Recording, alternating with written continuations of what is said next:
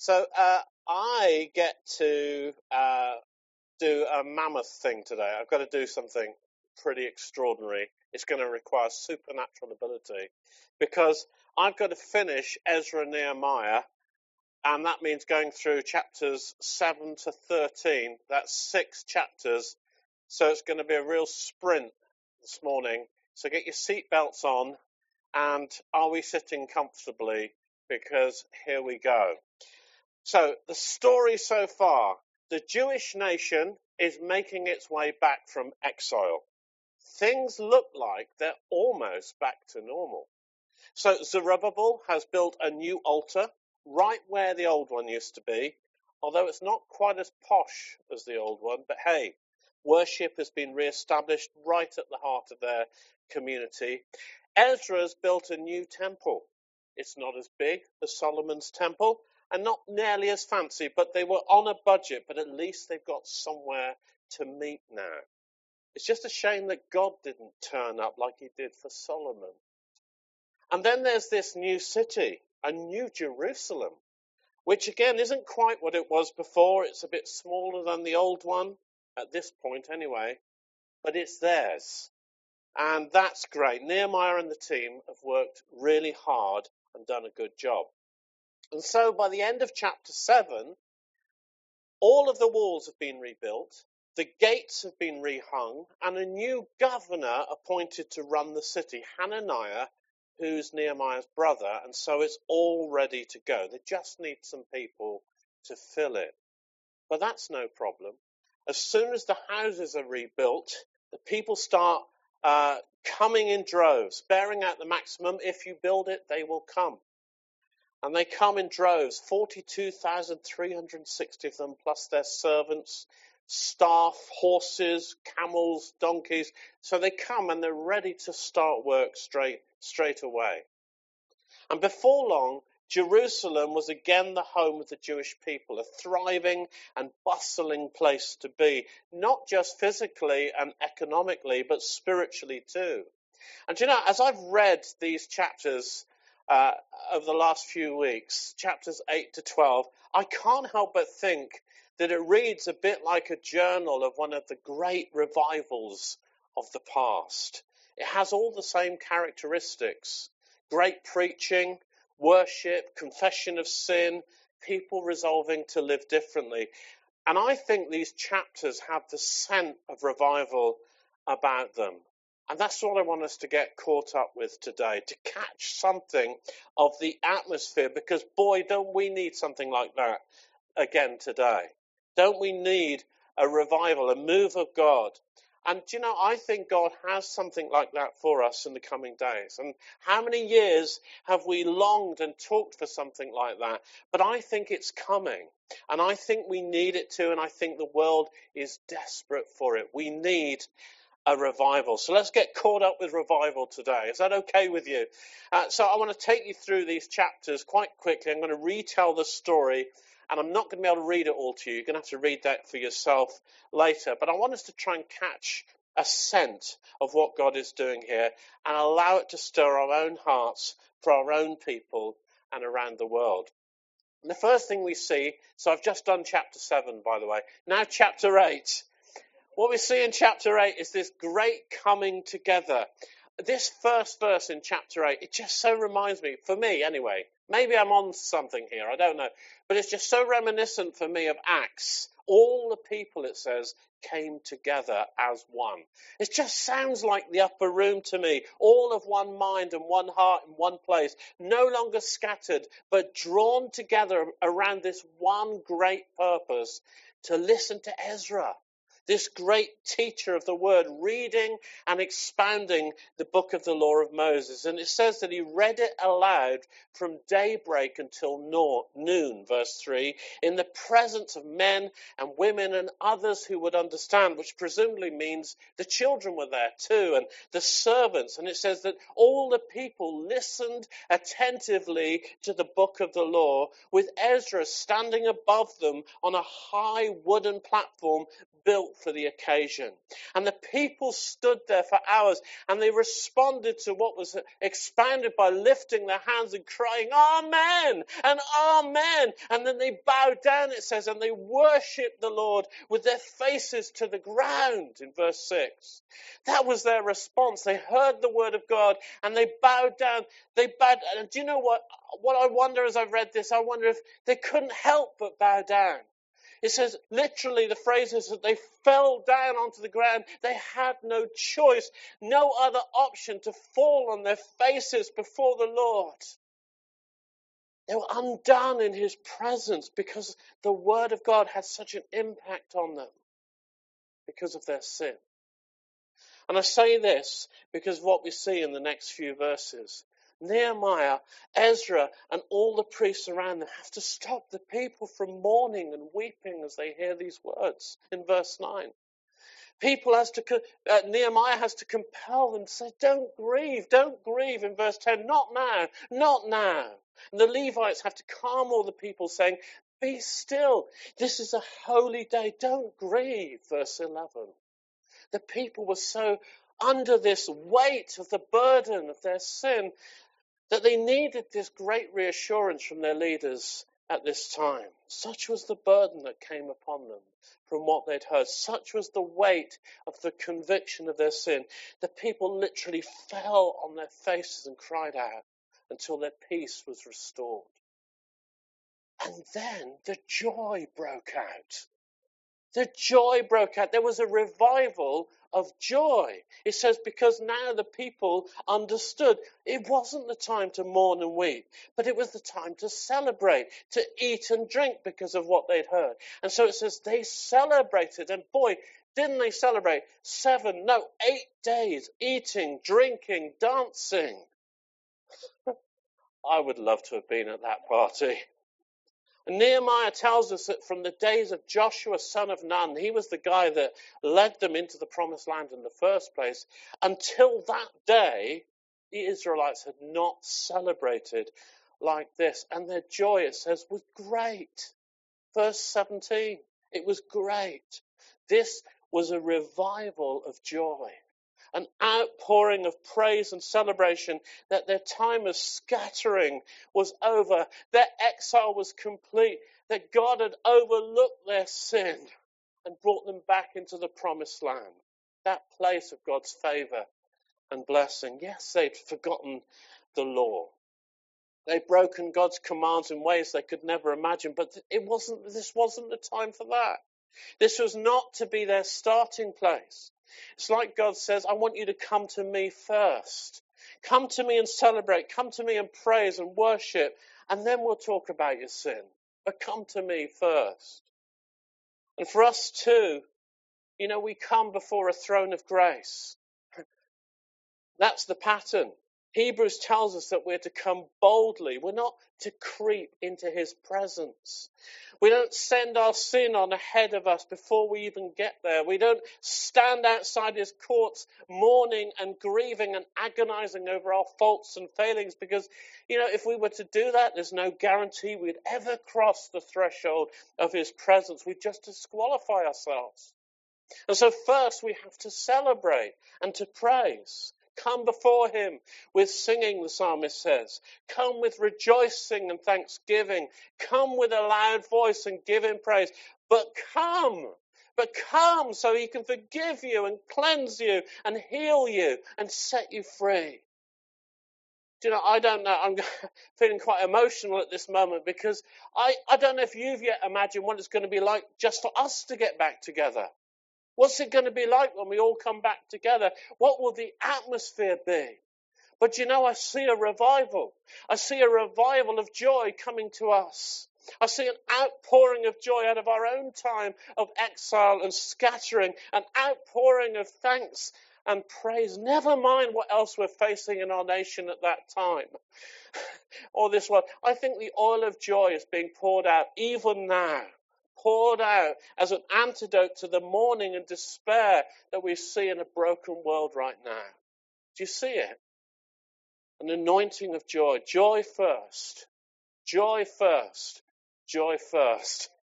And then this is what comes next. This is another great characteristic of any move of God. It, it's the confession of sin. We've done chapter 8, we're now into chapter 9. So, chapter 9, verses 1 to 37, is the confession of sin. After the gathering, after the thanksgiving, all the celebration has gone and the Israelites reconvene in an atmosphere of fasting and prayer, humbling themselves before God, separating themselves to Him. And it says in verse 2 that they stood in their places and confessed their sins and the sins of their ancestors. They stood where they were and read from the book of the law of the Lord for a quarter of a day. And then they spent the other quarter in confession and worshipping the Lord their God. Now, I, I don't know if you can get this, but this is what they did. They returned to the exact same spot that they'd been convicted in. They returned to that place. They stood there in the same place where they were told, don't mourn, don't grieve, but celebrate. They were told to return to that place. Now, from that very same place, they confessed their sin. From that place of celebration, from the place where they're told not to mourn, now confess your sin. Get this. It's out of the place of celebration is out of the place of standing on the ground of praise that we confess our sins. Because see, confession is not so much about our failure. That's just going to happen. We're going to mess up. We're going to fail. But it's about the revelation of His grace. And that is a place of celebration. You know, forgiveness is a relief, not a burden. True forgiveness is about having the burden lifted, not getting the punishment I deserve, getting away with it, getting the debt cancelled. Which is why, do you know, oh, I wish I could march around. I'm finding it so hard to stand still right now, but it's why Christians, you know, should be the happiest and most joy filled people in the whole earth because they get to walk free. They get to live in the goodness of God and the goodness and the manifestation of His grace. You should be the happiest person in the world. And so it says that the people confessed their sins on that place and they poured out their hearts in worship in verse 3. They cried out with loud voices, presumably because of their sin. I don't know if you can imagine what that would be like confessing your sin with a loud voice in a group of people. Lord, I've done this and I've done that and I've done the other. But that's what they did. They confessed their sin. They just wanted to get it off their chests. And then it says that they worshipped him. They stood up. They stood up. They didn't sit around moping. They stood up and they praised the Lord who is from everlasting to everlasting. I say that because you know, when we come from that place of confession, often we just, we're morbid, we, we moan, we, we, we're, we're so serious because we've sinned. But that's not the picture that we see here. They stood up, they got up, and then they started to praise the Lord. They confessed their sin on the floor from that place of celebration, and then they stood up and praised the Lord who is from everlasting to everlasting, which means nothing has changed. He's not changed. It goes on to say, Blessed be your glorious name. Here's a flavor of their praise. And may it be exalted, your name above all uh, all blessing and praise because you alone are the Lord. Verse 6. You made the heavens, even the highest heavens, and all their starry host, the earth and all that is on it, the seas and all that is in them. You give life to everyone, and the multitudes of heaven worship you. And so it goes on for pages and pages like this. Recite. Do you know the confession is that much? The praise is that much. The confession is that much. The praise is that much. Pages and pages reciting the goodness of God throughout the generations. That's verses 7 to 12. Standing on his faithfulness and mercy, extolling his compassion, celebrating his covenant of love towards them. That's verses 13 to 32. Secure in the knowledge that he is the God who forgives sin. That's who he is, and he's not changed. He's still the same. You know, this great confession of sin, this huge body of people, 42,000 of them confessing their sin, was not a morbid affair. It wasn't a morbid affair. They confessed their sins to God and then they worshipped and praised Him. They rejoiced in His love and mercy and they stood together on their collective history of God's faithfulness. And these people weren't even Christians. They weren't even Christians. Jesus hadn't died yet. The manifestation of his grace, the one who so loved the world, Father who gave his only Son, hadn't been revealed to them yet. And yet, this is how they dealt with their sin. So, how is it that we get so stuck in our sin? How do we get so bound up in condemnation and failure? Why is it that we find it so hard to admit when we're wrong to God? Just and just to get it off our chest, we're so secretive even about our sin. You know, my brothers and sisters, this isn't the model of heaven, but it's the model of earth, which is about self reliance. This is the model of hell, which is about condemnation, both of which together combine to say, I need to earn my forgiveness unless I self flagellate and mourn for days and punish myself, I can't be forgiven and I can't be set free. But that is not the Bible model. That is not the revelation of the God who forgives sin. You know, the Bible says that if we confess our sin, He is instantly faithful and just to forgive us our sin and to cleanse us from all unrighteousness. It's instant. It's instant. Confess your sin and now receive forgiveness. Get up. Get up and celebrate. Get up and worship Him. Don't stay in the place of depression because I've messed up again. That's just you saying, I'm not a very good person. I'm not good enough. That's not how God sees it. It's the revelation of His grace. Confess your sins and then go sin no more we get to walk free.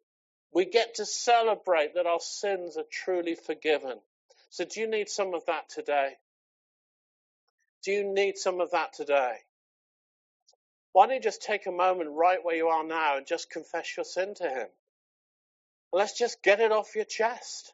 Just get it off your chest. Stop carrying it all the time. Stop feeling that connection to it. Say, Lord, I confess I did it wrong. I shouldn't have looked at that on the internet.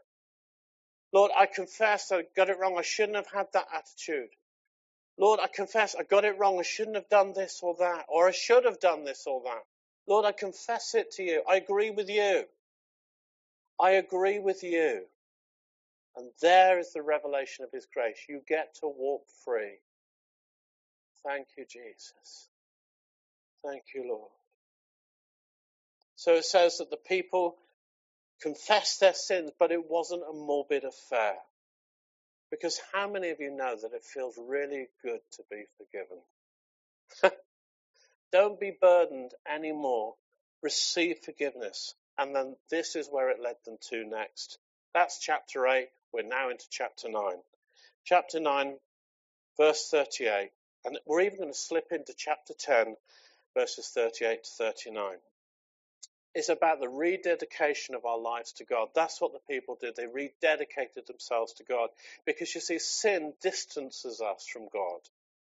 We, we're out of relationship. We're walking our own way. But forgiveness does the opposite. It restores relationship and it draws us close. And when we come to that place of restoration, reconciliation, we don't want to do things our own way anymore. We, we don't want to walk in our own ways anymore. We want to be close to God because it's good to be close to God. It's a nice feeling to be walking close to God and not to have anything between us. So it says that the people made a covenant with God. It says they returned to him and resolved to live differently for the rest of their lives. How wonderful is that?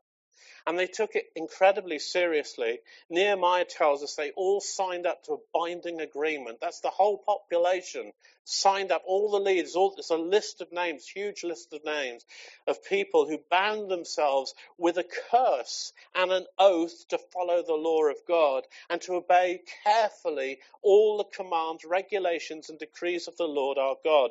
That's verse 10, uh, chapter 10, verse 29, including this, we won't neglect the house of the Lord. That's 1039.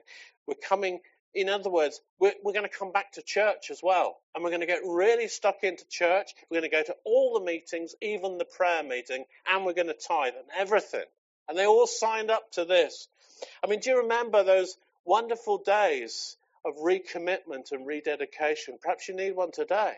Do you remember them from over the years? I, I must have gone to the front of every appeal that was possibly available to me at every conference as a teenager, particularly. And then it was the in between times that was a bit of a problem because I kind of slipped back until the next conference, you know, the next youth event or whatever. And, I, and then I would doubt in those in between times the responses that I'd made in those times of rededication. And, and of course, for the people, I mean, it was all over the top, really, wasn't it? I mean, absolutely impossible. How could they ever do what no previous generation had ever done and stick to the law of God? But they signed this thing in blood, as it were. It's probably a bit of mass hysteria brought on by the revival, maybe. Or perhaps it was a bit of crowd pressure and manipulation by those strong charismatic leaders. I mean, have you heard Ezra preach? It's incredible. You just, you'd do anything for him. And Nehemiah, I mean, the authority that that guy wields, you're just scared of him. You know, if he comes near you, you just, I'd say anything. I'd sign anything if Nehemiah was around. But surely these responses can't be real. I mean, how many lives have actually been changed in this revival? Do they stay changed? That would test whether it's a genuine revival or not. I mean, these are the kinds of things that are said in times of revival and renewal and the moving of the Spirit. I've even said them myself. It's just mass emotion. It was said on the day of Pentecost, the cynics then said, Ha, they're drunk. It'll never last. Wesley and Whitefield, when they preached, the accusation was these guys are just manipulating the crowds. The Welsh revival had their critics, so did Billy Graham. Mass hysteria, Toronto, and so on. Actually, as I've read about the revivals of the past, I've begun to realize that the cynical response, particularly from the religious people, it seems, is one of the hallmarks of a genuine revival. so I want to just say to you, don't doubt these early salvation responses from years ago. Don't doubt those early encounters with God. Don't doubt them because although you might wonder about them, He never does. You know, emotions and everything that go with them, it doesn't make any difference to Him because He takes us at our word anyway. he, he's faithful. He will be faithful to whatever you confess with your mouth. And he will show himself faithful to you. He will show himself faithful to your children who made those early steps as well. And he will be faithful to our children's children also and the promises that he has made. I don't know who the cynics were in Nehemiah's time. I bet there were some. I bet Sanballat was hanging around somewhere or Tobiah, one of those guys. But the people didn't take any notice. Rather, in chapters 11 and 12, there you go, that's chapters 11 and 12 done. It showed how they streamed in from everywhere, moving in to their new homes, starting new businesses and occupations. And before you know it, the city is absolutely buzzing. You know, it was great celebrations. These people know how to celebrate. You know, musicians from all around the region, as the walls of the city were finally dedicated at this foundational turning point in Israel is Israel's history at the end of chapter 12. You can see that in verses 27 to 47. But if you know the book of Nehemiah, you know that that's not quite the end of the story because Nehemiah has one further chapter to go, chapter 13. And this is actually, chapter 13 is actually about 12 or 15 years later when Nehemiah has to step back in and take the reins because a whole lot of problems have returned a period that I would characterize as reform, not revival. Let me just go through the problems, but I'm afraid it makes quite depressive reading. First, we see that the people have started mixing with other nations again, adopting some of their cultures and practices in verses 1 to 3. We might say that worldly thinking has got back into the church. And some of them had again married pagan women, and as a result, he had raised pagan children. That's in 25 to 27. Something that Ezra had dealt with, if you remember, uh, 10, 25 years before. That was in Ezra chapter 10. And Nehemiah took decisive and violent behavior, actually. Um, it says here that I contended with them and struck them. I struck them and pulled out their hair. In verse 25, I was thinking about this as another way of church leadership. Perhaps we could introduce that. Uh, I mean, it sounds a bit extreme, but this is the kind of stuff that had got them put into exile in the first place. And he was saying, You stupid people, don't you know what you're doing? You've just got yourself out of exile, and now you're going to go back in if you're not careful. So he pulled out their hair and decided that strong action was needed. That's, that's some reform, that is, that's strong reform. Second, the temple had been neglected. That's verses 4 to 14. People weren't going to church anymore. You know, they'd stopped paying their tithes. And so the priests had been forced to return to their secular jobs to survive. The temple storerooms were hired out and filled up with merchandise, meaning that there was no room anymore for the people's grain offerings and frankincense, even if they did want to worship. Well, Nehemiah just threw out all the merchandise and cleansed the rooms and reformed the temple. And third, the people were no longer observing the Sabbath rest and were working all hours not leaving any time for family or worship, which is probably why the temple was being neglected. People were just working all the time. They were too busy, too busy working to worship. That's in verses 15 to 22. So Nehemiah introduces further reforms, which means he put some guards on the gates of the city so that trading couldn't be done on a Sunday anymore, well, Sabbath, because he said that was dishonoring the city. Nehemiah institutes all these strong reforms, pleading throughout the chapter that God will remember him for his good deeds, spare him for the faults of the people. He says, Lord, I've tried my best, he said. I really have. I've tried my best, but I failed. But remember me anyway. And do you know, when you read these form, reforms in chapter 30, it's got such a different flavour to the revival of 15 or so years ago the heartfelt response of the people where they're so eager to sign up to change of life, change of heart.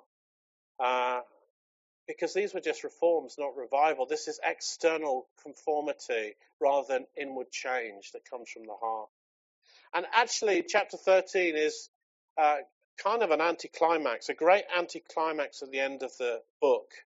And it's how the Old Testament comes to a close.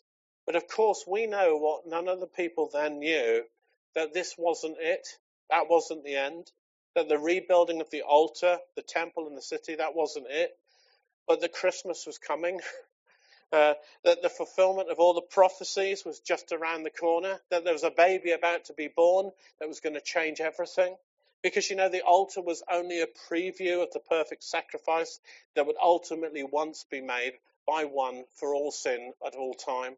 The temple was an imperfect picture of a building made of people that would come, uh, uh, made up of every tongue, tribe, and uh, nation called the church, the body of Christ. The city was just a foretaste of a new kingdom that was coming, where there, Jesus was the king, and the world was literally going to look different because of it. It all pointed to Jesus, Isaiah, Israel's Messiah, who would come and save the people from his sin. But of course, they didn't know that at the time.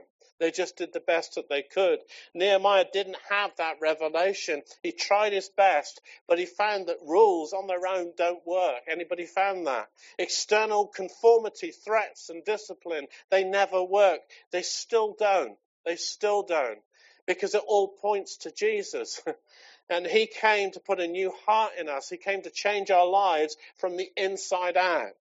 But I want to just say this, there's just one final lesson uh, from this, I think, that even this, even the fact that Jesus has now come and that we have this amazing, we live in the time of this wonderful era, we still need a revelation. Each of us still need our own personal revival and revelation. In fact, every generation needs its own revelation. Every generation does. That's kind of what Nehemiah shows us too. You know, our children cannot live on the revelation uh, uh, uh, of their parents. Children can't live on the revelation of their parents. They need their own encounter. They need their own experience of God. You know, the fact that 15 years on, Nehemiah found that the people had lost something of the benefit of that amazing spiritual renewal shouldn't surprise us because that still happens today. You know, if you don't want a dead religion, we need a move of God in every generation. And I, this is why I think that we need a revival now. I think we do. I think we need a revival to bring in the next generation, to raise up the next round of apostles, prophets, pastors, teachers, and evangelists for a new kind of church that God's going to do for future generations. Just because, you know, some of our young people have been to church and it's a charismatic church, which we think is the pinnacle of all revelation, is no guarantee of personal revelation. They need their own move of God. Young people, you need your own move of God, your own revelation. You need a revival in your generation. Each generation needs its own revelation, its own move of God, a fresh outpouring. And you know, I think it's coming. And I think the next one is going to be a big one, possibly one of the greatest outpourings the world has ever seen. I've been saying this for about 10 years now. But I don't know if you've noticed something, but God is up to something worldwide. God is doing something that has an international dimension. Have you realized that? Something, and you could say, well, it's just a virus, but something has got the whole world's attention. Listen, only God can do that. Only God has the authority to call the whole world to attention. Only God does. I think something unprecedented is coming. You know, we're living in the days of the unprecedented. I think something unprecedented that's supernatural is coming to the whole world.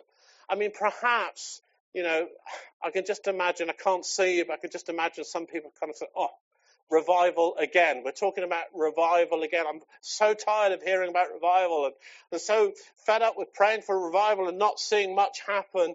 Um, you're telling us you want us to start praying about it again. Yes, I do. but I want to encourage you. I want to encourage you with something. I recently came across this amazing website called Beautiful Feet. No, really, it's okay. Uh, it's called Beautiful Feet. It's based on the Bible. It's okay. It's not dodgy. Um, it's called Beautiful Feet, run by a couple in the States who've made it their mission to research and record world revivals throughout the years. Now, so far, they've gone back to 1600.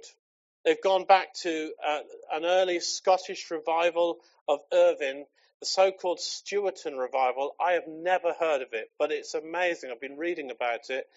And it, they take it right up to the Indonesian revival which started in around 2010, which is also an absolute treat to read. And it's also still going on, by the way. Indonesian revival. Uh, and I counted just, just from their research so far, they have recorded 77 revivals in 385 years. Now, I'm not a maths genius, but I've managed to work out on my calculator that that means an average of one revival somewhere in the world every five years.